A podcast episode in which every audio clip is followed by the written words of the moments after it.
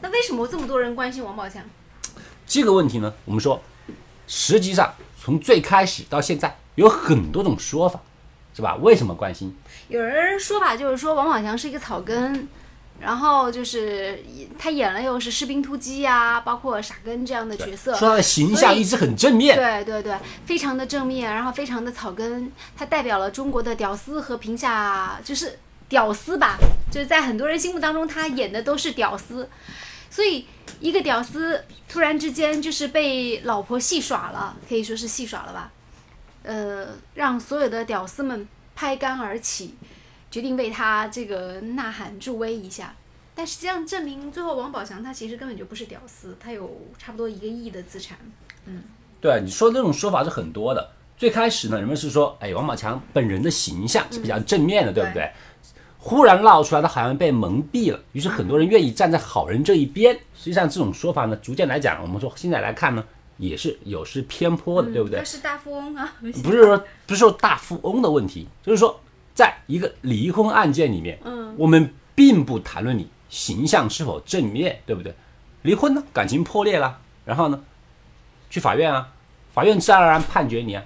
至于你谁是好人，谁是坏人，这跟感情好坏实际上没有太大关系。嗯，就说王宝强他本人代表的是一个草根一族，通过自身的努力，逐渐的呢，就说功成名就，然后呢，获得了自己的事业，并且能够娶到一个如花美眷，最后呢，有儿有女，他可以归类成为一个什么中国梦，好像是一个普通老百姓实现了一个中国梦。那么这个梦想现在忽然破灭了，于是很多人，尤其是尤其是跟王宝强类似的草根阶级啊，好像觉得自己的梦也被打破了一样，要去维护他，哎，要去呢帮助他。现在好像基本上这么一个解释。其实我个人觉得呢，也未必是如此，也未必是如此。我们现在比较客观的承认啊，就是说王宝强这个事件从最开始到现在，的的确确是吸引了很多人的关注，嗯，而且呢，能够一直在热搜榜的最前面。但是现在我们的很多说法，为什么能够对他持续的一个关注呢？现在一个很主流的说法，甚至说啊，王宝强事件实际上是造成了两种阶层的一个对立，就是说所谓的精英阶层是对王宝强嗤之以鼻的，说你会怎么这样呢？是不是这种事儿你拿出来有什么好说的呢？嗯，是吧？嗯，哎，这是一种精英阶层，是嗤之以鼻的。对然后呢，又有一种所谓的草根阶层，嗯就站起来说维护王宝强，就说哎，这个要说该争的，对不对？而且呢，精英永远是少数的，嗯而草根呢是大面积的，所以呢，这种草根的拥护导致我们现在啊，好像就是说啊，这个热度是越来越热。对，嗯但是就个人来讲的话，可能这个中间啊，它的关注度啊，不仅仅是所谓的精英阶层和草根阶层这种一种对决那么简单。为什么这么讲？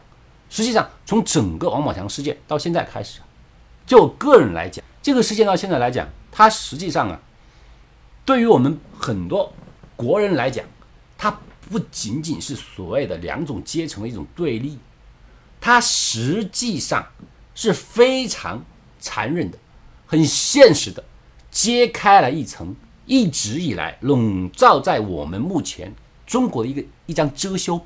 对，是什么遮羞布呢？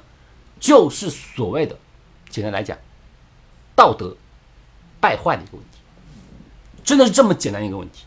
实际上，我们可以看到，在整个王宝强事件里面，我们可以看到，他有一个很复杂的一个情感关系，无论是通过猜测的也好，还是通过道听途说的也好，嗯，这个里面牵涉到了很多什么样的？首先是我们可能说，他说，哎，呃，非孩子非亲生，是吧？有可能啊，我们就是猜测啊。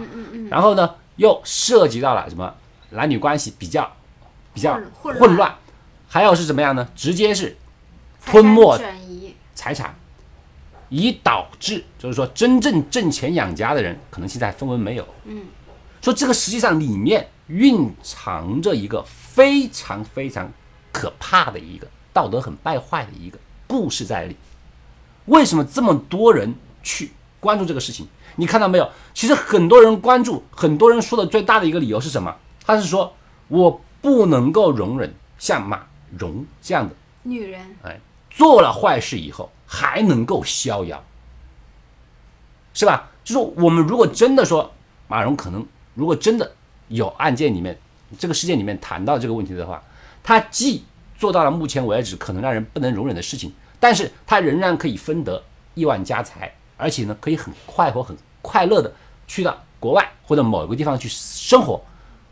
这一个事件才是很多人不停的去关注的一个主要原因，他们觉得不能够容忍这个问题，为什么不能容忍？但是又无法审判。对，但这个问题却不能够避免，我们不能回避的，因为在整个正正规规的案件审理里面，他侵犯的只是道德，没有法律层次对他其实，在法律，在一个离婚案里面来讲很简单，嗯，双方感情破裂要离婚，嗯，毕竟财产一定是必须平分的，对而我们只是在讨论这个财产怎么界定是一个共同财产，就这么一个很简单的一个问题，没有很多我们想到的那么复杂的，什么净身出户啊，什么什么这些东西在法律上面来讲，实际上是不成功的，对，所有的律师都告诉你净身出户是不可能的，是不太成功的。对，而为什么我们不停的在这个事件上面纠结呢？就是很多观众们为什么在一直在就这个问题呢？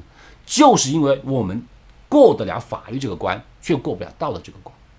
我们心里面都在想，真的可以这样吗？那么为什么我们越来越多的去讨论、去关注这个问题呢？实际上，它是隐隐约约的提示了我们一个很残酷的社会现实，就是像马蓉这样的案件、这样的例子、这样的一种女人的话，真的很多。在当前的中国很多对，很多。无论是早年的那个瘦手，对，我们会比较熟知的所谓的网红代表，瘦瘦也好，还有那个那个红十字会的露红十字会那个叫什么？郭美美，郭美美、甘露露，实际上在当前的中国里面，充斥着很多一批这样为了钱不惜去做出很多出格事情的就是没有底线。没有底线的人存在。但是很反过来就是，我们恰恰却发现，他们的没有底线，反而给他们带来了相关的收获、名誉、财富。这个世界是很离奇的。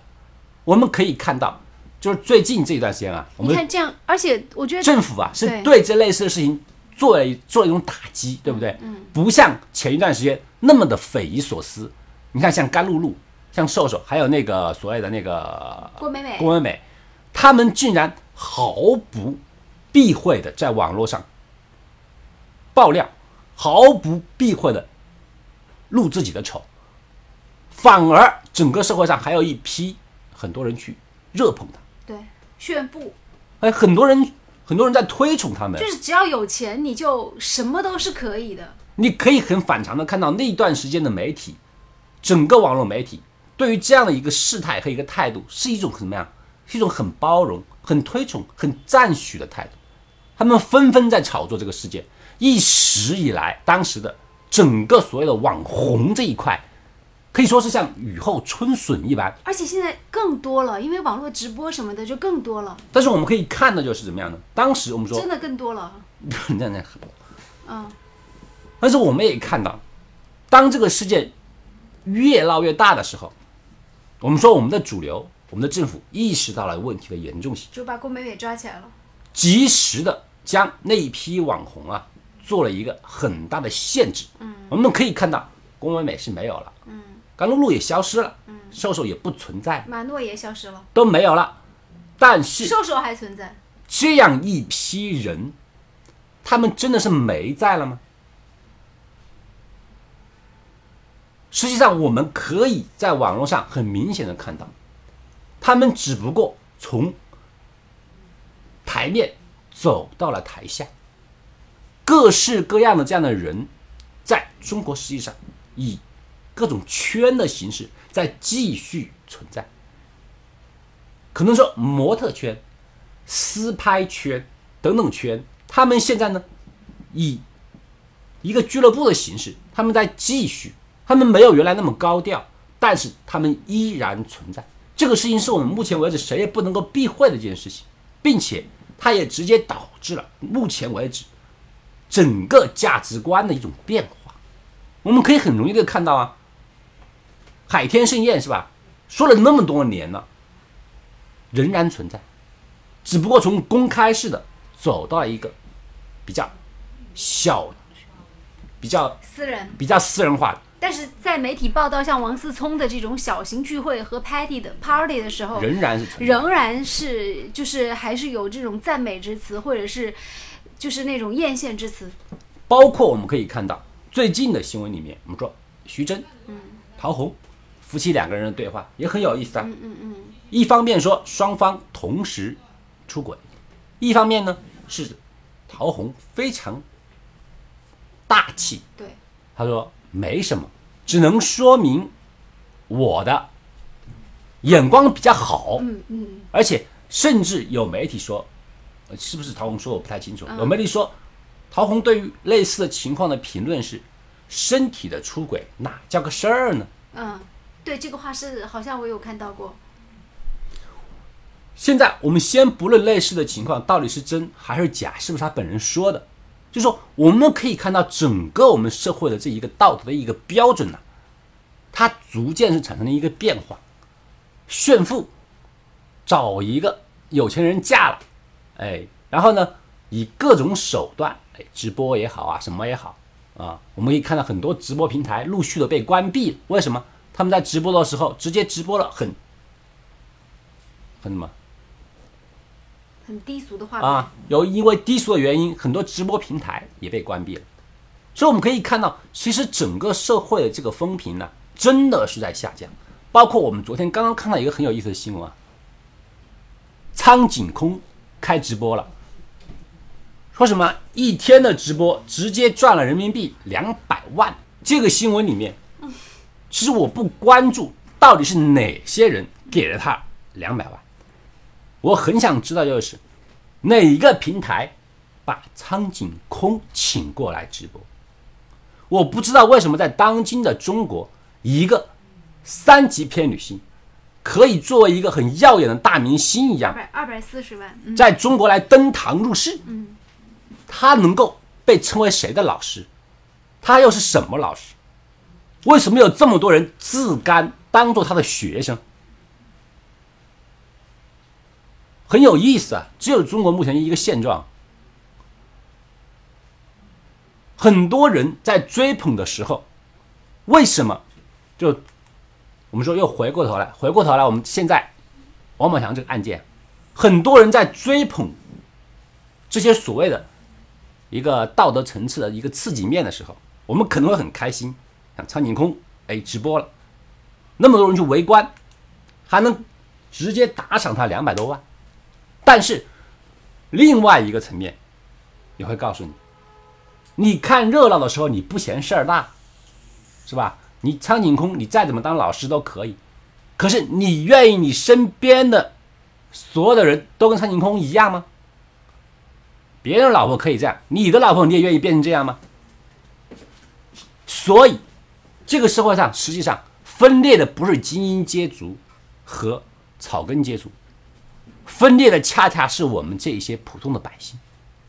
我们一方面在享受网络自由化带给我们来的各种便利，你可能很容易的在网络上得到各种各样的所谓的怎么样？就像《花花公子》这个杂志卖不出去了，对，花花公子 要倒闭了。这么知名的一个所谓的啊知名杂志社，它倒闭了。它倒闭的唯一原因就是，他说现在的网络色情太容易了。如果网络色情这么容易能够到手的话，直接就导致了我的杂志卖不出去。是那么，中国的网络色情是一个什么程度呢？你直接可以看到，就用百度，百度搜图，随便一搜，那还是最大的一个官方媒体，很容易就会出现各种各样的所谓的网络色情。这些推波助澜的东西啊，很明显的导致了我们整体的一个素质在往下走。嗯我们可能在这种免费的色情上面感受到了一种很快乐的感觉，唾手可得，想看什么看什么。可是，在你开心了以后，你又不愿意自己也现身到这么一个圈儿里面，这种矛盾感，使得我们，我觉得就是这种矛盾感，才使得我们真正的这么的去关注王宝强，王宝强和马蓉这个案件。我觉得这才是真正引发我们忍不住要去关注这个案件，并且想知道他最后的结果的一个最大的一个原因。因为这一起离婚案件，实际上就代表了当今中国目前的一个道德的现实水平。中国的整体道德沦亡到一个什么程度了？其实就是马蓉这个水平。马蓉她只不过是嫁了一个有钱的老公，她拿走了属于老公的钱。我跟你说，现在很多比马蓉不如的女人太多了。更多，太多了。毕竟马蓉还是明媒正娶的，她作为一个妻子，她获得老公的财产，甚至可以说天经地义。但是我们可以看到，这个社会上，甚至我们都知道啊，各种啊小三啊、小四啊、情人啊、一夜情啊，还有什么网络直播啊等等东西，已经充斥在你的生活旁边了。你不用去辩解，说你不知道，甚至说现在已经泛滥到了大家可以容忍的程度了，变成了我们说现在我们说陶虹同学那样说的，已经可以容忍了，它可以视作一种很正常的现象。这也是为什么王宝强案件发生以来，所谓的精英阶层对于王宝强的做法嗤之以鼻，对不对？嗯。为什么？因为所谓的精英阶层，我们可以把它划等号，它就是一个有钱阶层。同时，它也是什么游戏圈的圈内人物，海天盛宴有他们，嗯，私模拍摄有他们，各种俱乐部有他们。对于他们来讲，马蓉做的事儿还真不算个事儿。再再看我们这娱乐圈里面，很多所谓的夫妻，他们在一起就是在一起搭个伙。赚个钱的，嗯，哎，出了类似马蓉这个案件，对他们来讲真的算个事儿吗？他们有需要把这个事情闹大，闹大了之后大家脸上都不好看吗？没必要啊，影响自己的形象，影响自己的收入。只有像王宝强正儿八经儿草根阶层，他不愿意妥协，他要把这个事儿闹大，为什么？他觉得我不能忍受。我要离婚，那么你想一想，以王宝强目前的这个身份和地位，我们可以说，你把他换到另外一个明星，无论是港台的也好，甚至是我们说就我们大陆的明星也好，他们愿意把这个事儿闹大吗？不愿意。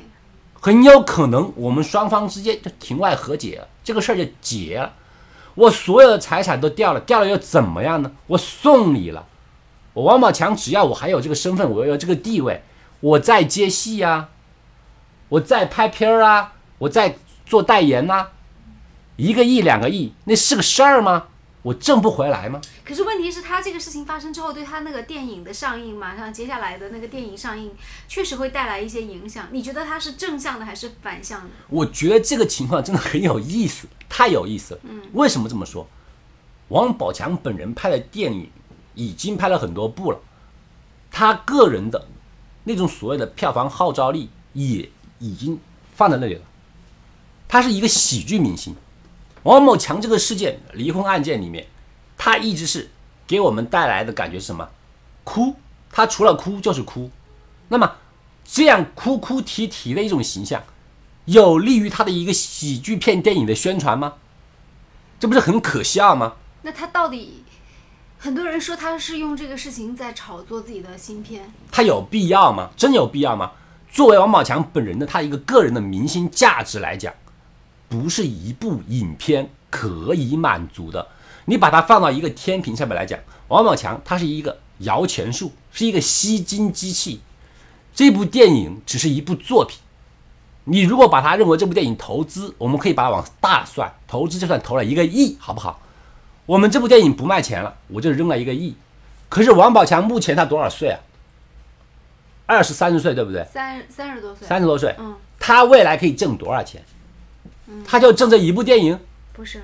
他为了一部电影把自己所有的形象尽毁，有必要吗？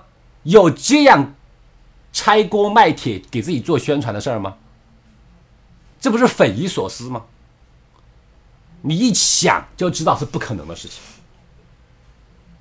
我作为一个可以说是中国的一线男明星了，我今天随便去参加一个综艺节目，我拿的报酬都是上千万走的。综艺节目请人，综艺节目的数量我们可以说是非常多的。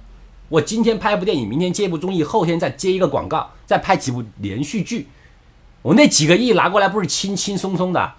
我为了一部电影，啊，我把自己所有的丑态都露出来了，啊，我跟别人说我好痛苦，我天天哭着呢，啊，啊，我把这事说完以后，我就说我是为了炒作，请你去看我表演那个喜剧。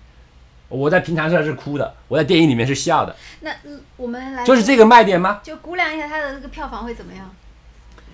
我跟你说，这个事件跟这个电影之间是没有任何正面冲突的，没有任何作用的。真正关注王宝强的人，真的是在关注这个事件的本身，是在关注这个事件里面对于我们整个、整个我们这个国家的一个文化层面、一个道德层面有一个什么样一个转折。没有多少人会因为王宝强这个事情专门去看他的电影，你会吗？我会吗？我是不会的。我因为关注这件事件，所以王宝强的电影上上映了之后，我要去看，我会做这个事儿吗？我可以说，大部分的吃瓜群众都不会做这个事儿的。那么，这个炒作是成功的吗？如果说这次炒作是成功的吗？你因为关注了王宝强和马蓉的离婚案，你会去看什么大闹天竺吗？两件事儿啊，正儿八经是两件事儿啊。我绝对不会因为这件事情专程去看他的电影，反而这个电影我根本不会去看。你在这个案件里面哭哭啼啼、悲悲惨惨、悲悲戚戚，被人甩了，钱被人搞走了，孩子可能还不是你的，是吧？然后我在电影院里面去专门看你演喜剧《大闹天竺》里面嘻嘻哈哈，那我不是自己虐自己呀？而且你也不会有代入感呢。你看到王宝强这张脸，你笑得出来吗？现在很难。是啊，我看到你这么悲悲惨惨的样子，我到电影院去看你的电影，我还笑得出来吗？那我买这个票是干什么呢？我不图快乐，就是为了图委屈自己一下。我到电影院去陪你哭啊。嗯。所以说，有人说这是炒作的话，那他真是没脑子。我们还是说回到这个离婚案，因为开头是讲到这个王宝强、马蓉离婚案，这个离婚案会是一个什么样的走向？因为当时是没有当庭宣判，而且说了不公开审理。嗯他这个案件里面，我们知道现在已经变成两起案件了。如果你把那个宋哲的案件拉过来的话，就是三起案件。宋哲是一个离婚案，到目前为止，我们看到就是说，得到的消息是宋哲不同意离婚，他不愿意跟他的妻子杨慧离婚，而妻子杨慧呢，现在直接说感情破裂了，必须离。啊，这个呢，我们说很明显啊，到目前为止落到这个层面，这个案件的离婚案肯定是必须离的。铁板钉钉了，你是没有道理的。好，那么回过来，王宝强本身现在是两起案件，一起是我们知道的一个离婚案，嗯啊，另外一起呢是马蓉对他一个反诉，是吧？嗯，伤害名誉 啊。那么说，我们先谈谈这个伤害名誉。伤害名誉这个事件里面，这个名誉问题，我认为最大的来说就是你是否能够证明对方谈到的是事实。如果有嗯捏造或者是有诬陷的地方，那么存在着对名誉的一个伤害。但是如果王宝强谈到的是事实的话，那么伤害名誉的，就是造成这个事实的他本人马蓉本人。你如果认为自己做的事情伤害了自己的名誉，那么你自己做的事情自己承担。伤害自己名誉的人不是别人，是你马蓉本人。如果王宝强有捏造。有捏造、有诽谤的地方，那么这个地方就是王宝强的错误了。个人认为是这样。然后至于我们说王宝强和马蓉的离婚案件，很多人已经分析过了，我们就不多说了。唯一补充一点的就是，就在前不久的时候，我们说是高院吧？嗯嗯有一个司法解释，嗯是说如果在离婚阶段的时候，啊，夫妻双方出现了所谓隐瞒或者转移资产的情况，有可能会净身出户或者少分财产。这个事件呢，我们说得到很多网友的一致关注，嗯，似乎认为这是专门为了王宝强量身定做当然不是，啊。首先说，我们这肯定是不是对，其次呢，我们说有法律界人士也谈到了一个问题，就是说这个案件的司法解释，它的前提条件是在离婚期间。那比方说，我们两个人要离婚的时候，哎，趁别人不注意转移资产，这叫离婚期间。嗯，但是从马蓉做的事情，他转移资产，他的情况还不是在离婚期间。嗯，因为实际上就他本人来讲，他是不愿意离的。对。王宝强是一个生蛋的一个金鸡，对，他要慢慢的榨取你。马蓉不想离婚，他不想离婚的，他还没捞够呢这个钱。对，对，所以说首先他就不适合这个司法解释，因为他不是离婚期间，他是有预谋的一个很长的期间里面，所以说这个就是很遗憾，嗯，就不适合这个司法解释。所以说这个案件的最后无非就是说协议离婚，现在能够做的事情就是法院怎么能够甄别王宝强的资产有多少，你怎么能够确定那哪些资产是所谓的转移，是吧？这个就需要律师去调查了。这个里面中国的法律有一点不太不太尽人意的地方，就是谁控告谁举证。你如果想证明别人转移你的资产，你必须拿出那些资产是你的证明。这个这个很大很大的一个问题了。你说王宝强无法证明那些钱是自己的，我们每一个人，你自己扪心自问一下，你怎么去能够完完全全证明哪些钱一定是你的？你证明到了每一分每一粒吗？你证明不到的。所以说这个问题里面，可能会让很多关注这个事情的人很失望了。不仅王宝强很有可能得不到他所谓的一半，甚至很多资金，包括如果是马蓉接手的资金的话，你甚至都不能证明这笔钱就是你挣的，比如说啊？包包啊、车啊什么的。，对你很难证明的。包括经纪人宋哲，是吧？他跟马蓉如果现在是两个人是有类似真有类似的关系的话，很多资金可能是走的经纪人那个圈儿，你甚至你甚至王宝强都不知道这笔钱你收了没有，你到哪里去证明呢？而且如果宋哲收了人家的钱，连票都没别人开的话，你又怎么能够证明这笔钱确实收了呢？而且很有可能是说，比如说当时入账的是，比如我举个例子，比如说当时入账的这个活动参加下来是一千万，那可能对王宝强报账只会报五百万。对，如果他给人家开的票开的很少的话，很可能最后的结果是，王宝强婚可能可以离，但是他拿回来的资金不会有他想象的那么多。嗯，这应该是一个很有可能的一个未来走向。但是我真的很佩服他的一点就是，作为一个有这么大的一个影响力，甚至说有这么一个有前途的一个明星，当他遇到这样的绯闻的时候，他敢站出来说不，他不妥协，这个他就已经强过了很多很多所谓的明星了。